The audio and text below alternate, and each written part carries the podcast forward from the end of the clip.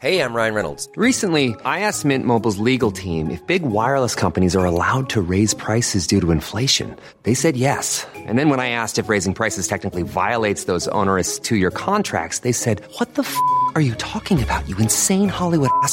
So to recap, we're cutting the price of Mint Unlimited from $30 a month to just $15 a month. Give it a try at mintmobile.com slash switch. $45 up front for three months plus taxes and fees. Promo rate for new customers for limited time. Unlimited more than 40 gigabytes per month. Slows. Full terms at mintmobile.com.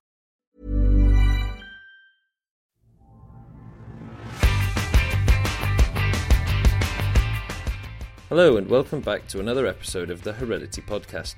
This week we're looking at connectivity patterns in the rock lobster and scavenging for pigmentation genes in European crows.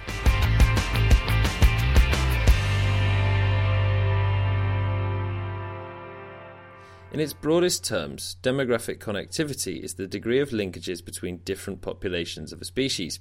It's important for evolutionary processes as well as those associated with population dynamics. And the demographic connectivity of the rock lobster is of great interest to resource managers in New Zealand, as it's their most economically important inshore species.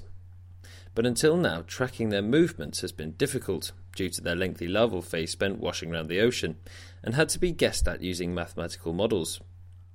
Using sensitive genetic markers, Dr. James Bell at Victoria University of Wellington in New Zealand has, along with his team, determined the movements of this species and found out that the earlier models were actually pretty accurate, allowing for more targeted conservation and management strategies. Here's James. We tend to split connectivity into two main bits. The first being genetic connectivity, which broadly refers to the sharing of kind of genes or DNA between populations. And also, secondly, into what we call demographic connectivity, which is more about understanding how individuals um, are shared between populations at a, at a sort of short time scale. So, in, in the context of this work, we were actually able to try and estimate both genetic connectivity and this demographic connectivity. Okay, and you mentioned that they sort of operate on different timescales. Yeah, so generally, genetic connectivity or the patterns that we often pick up when we're trying to measure genetic connectivity are kind of the patterns that have come about uh, as a result of individuals being exchanged between populations over many, many generations. So it could be hundreds of generations. Whereas demographic connectivity tends to um, be more focused on the more recent generations. So what's happening now to populations. And so, what makes this demographic connectivity difficult to figure out in a marine environment? So, in the marine environment, one of the real problems we have is because most organisms have a kind of two stage life cycle where they're, as adults, they're big and we see them, um, whereas their reproductive stages are generally very small. Um, so that most organisms reproduce via larvae, and they tend to be highly dispersive in that they, they'll travel quite long distances. So what it means is it's actually really difficult for us to, to actually track them by eye. Um, so it's not like land animals where we can kind of follow things or radio track them. In the oceans, that for most things is really hard to do for their young. So genetic techniques offers us a, a, an opportunity to try and study that. Okay, so um, tell me about this species then you were looking at, the rock lobster. So the rock lobster, um, it's uh, what we're working on is the New Zealand rock lobster, but um, the New Zealand rock lobster actually has a, a really wide um, distribution range. It's actually found as far across from um, Western Australia all the way across to the Chatham Islands, and that's about 10 degrees of latitude, maybe 5,500 kilometres roughly. So it's a really widespread species. Um, the other really interesting thing about it is it's one of the it's the species with one of the most longest known sorry, larval phases. So the larvae float around in the ocean for up to 24 months before they settle back to the um, to the seabed and, and, become adult lobsters. And just to put that in some kind of some kind of context, typically marine organisms have a, a larval dispersal phase which lasts for maybe I don't know four to four to six weeks max. The reason that we're particularly interested in it is obviously it's got these interesting kind of life history characteristics. Um, but also it's a really important species within New Zealand commercially, worth about $230 million annually to the New Zealand economy. Um, it's our most important or most economically valuable inshore species. Um, it's also got quite um, high cultural significance as well, and it's kind of a, um, a favourite seafood species for, for most New Zealanders. And going back to what you said about the, the incredibly long larval stage, um, during which it's just being presumably washed around the ocean. What do we currently understand about their demographic connectivity? Well, the, the kind of cool thing about the, the rock lobster, and I guess it's it's a, a, feature of the fact that it is worth so much money, is we actually have quite a few models. Um, so there are quite a few mathematical models um, based on uh, ocean currents, larval lifespan, uh, and what we know about the oceanography of, of, New Zealand that actually predict where all the larvae go. So one of the, the kind of cool things about our study is that we had a, a kind of model to begin with. What the plan was was for us to test that mathematical model with our genetic data to see if the two things tallied up. So we, we, we had a starting point, if you like, as to what we expected our patterns might show. Okay, and you and you tested that theory. Then, what did you find out about the um, genetic diversity and the connectivity? Well, what, what we would have expected, or probably most people would expect, looking at the, the rock lobster, is because it has this really long-lived larvae, we wouldn't have expected really to have seen any genetic differences between any populations. We'd have expected all the larvae to have just been really well mixed up in the oceans and there to be no genetic differences. And in fact, that's what an earlier study found using um, different molecular markers, not so sensitive molecular markers as what we've used. Um, but what we actually found is some quite strong differences between some areas of New Zealand, some of the populations, and the levels of connectivity between them. Um, we found really strong genetic differences between populations in Australia compared to New Zealand. The, the, the industry has always been really interested to know the degree to which larvae from Australia travel across and seed New Zealand populations. Um, and we were able to show with our genetic techniques that in fact that it's probably only about 2 to 5% of larvae um, that are found in New Zealand and actually come from Australia. The other really cool thing we found is that um, there's a seems to be a really distinct region or series of populations of rock lobsters right on the um, the, the, bottom of New Zealand at a place called Stewart Island. Um, and the reason that that's kind of significant is we found that this population appears to produce lots of larvae that travel to um, other parts of New Zealand and seed other parts of the New Zealand uh, coast, but they don't seem to receive any larvae from anywhere else. And the reason that that's so interesting is because that's also what the mathematical model predicted. That this area of Stewart, Island was actually a, a source of larvae, um, but was very much what we call self-recruiting. So it was very much dependent on larvae that were produced locally. Which you can imagine that that seems kind of unusual that you would have a, a self-recruiting population for something where its larvae drifts around in the ocean for, for two years. Um, and, and, that's kind of one of the things that we're we're looking at at the moment as to what the oceanographic processes might be that explain that unusual pattern. How does that affect how we manage that resource? This demonstrates to us those populations which are perhaps more important to the rock lobster industry. This work is actually in many ways a, a first step to um, to helping support their management. In that we've actually identified that there are genetic differences between populations and there are likely source sink population dynamics. Um, at the moment, the um, the lobster is managed in a number of what we call cray areas, which are effectively um, um, reporting zones, if you like, around New Zealand. And there are 10 of those reporting zones. But they're not based at all on the biology of the species. So the stock assessments to decide how many rock lobsters should be taken are all run based on these effectively artificial boundaries. So hopefully what this genetic information will do in the future is support the, the re-evaluation in particular of where those management boundaries are uh, and hopefully um, um, increase the ability to manage the stock more sustainably, or, or continue monitoring sustainably would be a better way of saying that. So currently, we're not we're not that worried about the, the rock lobster itself. But does this paper and the approaches used to modelling these connectivity patterns uh, teach us any lessons for for other uh, marine species and, and their overfishing? There's a lot of interest globally in connectivity because understanding these linkages between populations is really important. If you're managing a stock you really want to know how that stock is exchanging individuals and how that stock is being supported by individuals from other populations. So, and if you don't have that information or you're using that information incorrectly, then it does have the potential that you could, for example, have a, a stock somewhere that is seeding all other stocks. And if you haven't identified that stock that's producing all the larvae, and that's the one you harvest most heavily, then it means that there will be no stocks in the future. So having this connectivity information, although it's really difficult to get um, and really expensive to get, it is really valuable in terms of some of our most important fishery species. That was Dr. James Bell of Victoria University, Wellington.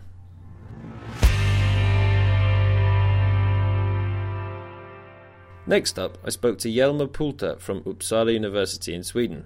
He and his team have been looking at European crows. In these birds, the all black carrion crows and grey coated hooded crows meet in a narrow hybrid zone. The team were interested in finding the genes responsible for the differences in coloration between these two similar species. To do this, they drew on previous work and sequenced parts of candidate genes thought to be associated with a pigmentation pathway, and then looked for differences between the species.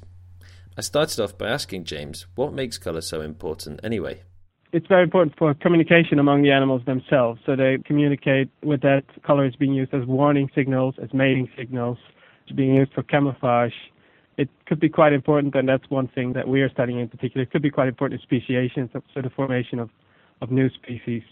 Right, so it's, it's kind of believed to be the initial steps in divergence and and, some, and you know possibly speciation. Exactly, yeah. So if you have two populations of animals that uh, diverge in, in coloration, if they come back together, then they might not recognize each other anymore, uh, and therefore not mate as easily with each other, and that would be uh, indeed the first step to speciation. Yeah.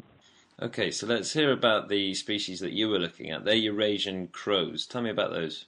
These days, they're considered two different species, long been considered two subspecies. So it's the uh, carrion crow and, and the hooded crow. The carrion crow is completely black in its uh, plumage coloration, whereas the hooded crow has most of its body feathers a pale gray color, uh, whereas the head, uh, the wings, and the tail are all black. So it's a very kind of pied bird.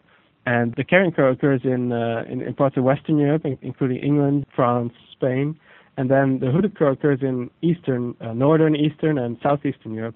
And then they meet in the hybrid zone, including in Britain actually, um, uh, because in Scotland they're hooded crows. So there's a hybrid zone between them in Scotland, and then Ireland actually also has hooded crows. So they never occur together except in these uh, small and quite narrow hybrid zones. So whilst they're very similar species, they're markedly different. I mean, I know them both to look at, and so there's no doubt that there's a genetic basis behind that coloration difference. Indeed, yeah, we we are uh, yeah we are quite certain, and and that's also what we what we observe in the hybrids, the uh, segregation patterns of the colors, uh, the intermediate colors that are being produced in the hybrids. Yeah, that all uh, seems to point towards the genetic basis of the color difference, and in fact, one with rather few genes being involved. So we've got the kind of Mendelian evidence of there being a genetic basis, and what you're looking at in this, exactly. what you're looking at in this paper, then is to find the actual genes responsible for the pigmentation. That's what we tried to do in this paper. So there has been a, an earlier paper by um, uh, researchers at Lund University in Sweden who, who sequenced uh, one very well-known gene, the uh, so-called MC1R gene, um, to look if that gene was maybe uh, involved. And they only looked at that gene, and uh, they did so for a reason because the MC1R gene has actually been proven to be involved in coloration differences of this kind, where you have uh, one melanic form and one form that's uh, uh, much paler. In many cases, so there's at least a handful of examples, also in birds, for example, in snow geese, where it's known that a genetic difference in MC1R is actually responsible for these color differences. So this, this gene was a very obvious candidate. Moreover, it's a very small gene, so it's easy to sequence. So uh, these previous researchers had already uh, sequenced the MC1R gene actually in crows, but then found out uh, that there were no differences in the MC1R. So they kind of crossed out that gene. And then we wanted to take it a step further and, and look at many more genes because the melanogenesis pathways, which produces black color, is quite complex and it has quite a lot of genes. So we kind of made an inventory of all the genes that are likely to be involved, and then we looked those up in birds and made a selection of, of kind of the, the best looking candidates among those, and then we sequenced those. So, so we kind of took it from a, a one gene approach to a whole bunch of genes that we thought might be important. Okay, so you got a handful of the, the black carrion crows and a handful of the hooded crows, and you looked at evidence of difference in all these candidate genes between the two. Exactly. Yeah, yeah, yeah. So we sequenced about 20, in fact, of each of the species, and then uh, look for differences. And and then uh, what's actually quite good for this with the crows is that they're genetically very similar. So mostly these kind of studies have been done with so-called polymorphisms within species, and usually that means even within populations. So you have a population of birds where you have two forms that look very different, but usually those forms actually do mate randomly. Uh, and that's something that you, for example, see in the snow geese that I mentioned earlier. Uh, so these these dark and and white morphs uh, co-occur and they uh, and they mate with each other. The reason that people have looked at those is that then no other genetic differences between these these morphs because they randomly interbreed. Uh, they are not different species. So then whatever difference that you do find in in their genes is very likely to be involved. Whereas if you would look at animals or birds that are genetically very different, that have many, many differences, then of course it becomes very hard to pinpoint uh, which changes might actually be responsible. Okay, and so you had this handful of candidate genes and you looked in the crows. Was there one stark marker that explained differences in coloration? No, so there actually wasn't. So all the all the uh, all the genes had um, uh, amounts of divergence that were quite similar to um, to the divergence that we had found in earlier markers that had nothing to do with uh, coloration and uh, and as I mentioned, uh, these differences were very very small. So so the the frequencies of different uh, alleles uh, in these genes uh, they were very similar across the hooded uh, and the carrion crows, and the, there were no genes that showed any any uh, very obvious uh, differences between them. What, what does that mean then? Are you going to keep hunting for? Presumably, there is a gene responsible or genes. Are you going to keep hunting? Yes, uh, we do. Although uh, we are taking different approaches right now. So, so I mean, our result could could either mean that none of these genes that we tested are are are involved, but uh, one problem is that we're actually not certain about this because we did not sequence these genes entirely. Also, there might be um, uh, regulatory changes which are actually next to the gene and not in the gene uh, that we could easily miss. One thing that would, in many cases, be able to help you with this is, is something called linkage disequilibrium, which means that even though some changes might not actually be involved in the coloration, because they are nearby these other changes, they are in so-called linkage with those changes, and you can still see the differences. So you would still see, uh, be able to see the differences uh, nearby the point where the actual mutation is, and this is something you can often take advantage of. But what uh, what we did find in our paper was that these levels of, of uh, linkage disequilibrium are very low. Across across all, across all chromosomes. Yeah, kind of. So even even within like a thousand base pairs or something, so within the parts that we sequenced, we observed that this linkage uh, uh, was very low actually, uh, which would mean that if we only sequence one part of a gene, uh, which might stretch uh, for a number of thousands of base pairs further on, then uh, even though we might see very small differences in the part that we do sequence, the difference in the, in the other part of the gene might actually be large. Uh, and, and, and due to the absence of linkage, we would not uh, actually observe this. So this is uh, this is a bit of a complication, and this is why it probably wouldn't be a wise thing to continue the approach as we've done it, but uh, we need to do it even more large scale. So uh, the things that we are doing right now, uh, or that we have been doing already for a while, is both whole genome sequencing, so where we simply sequence the entire genomes of a whole set of crows, and also we've done gene expression experiments. And that's it for this month's edition of the Heredity Podcast. See you in a month for the next instalment.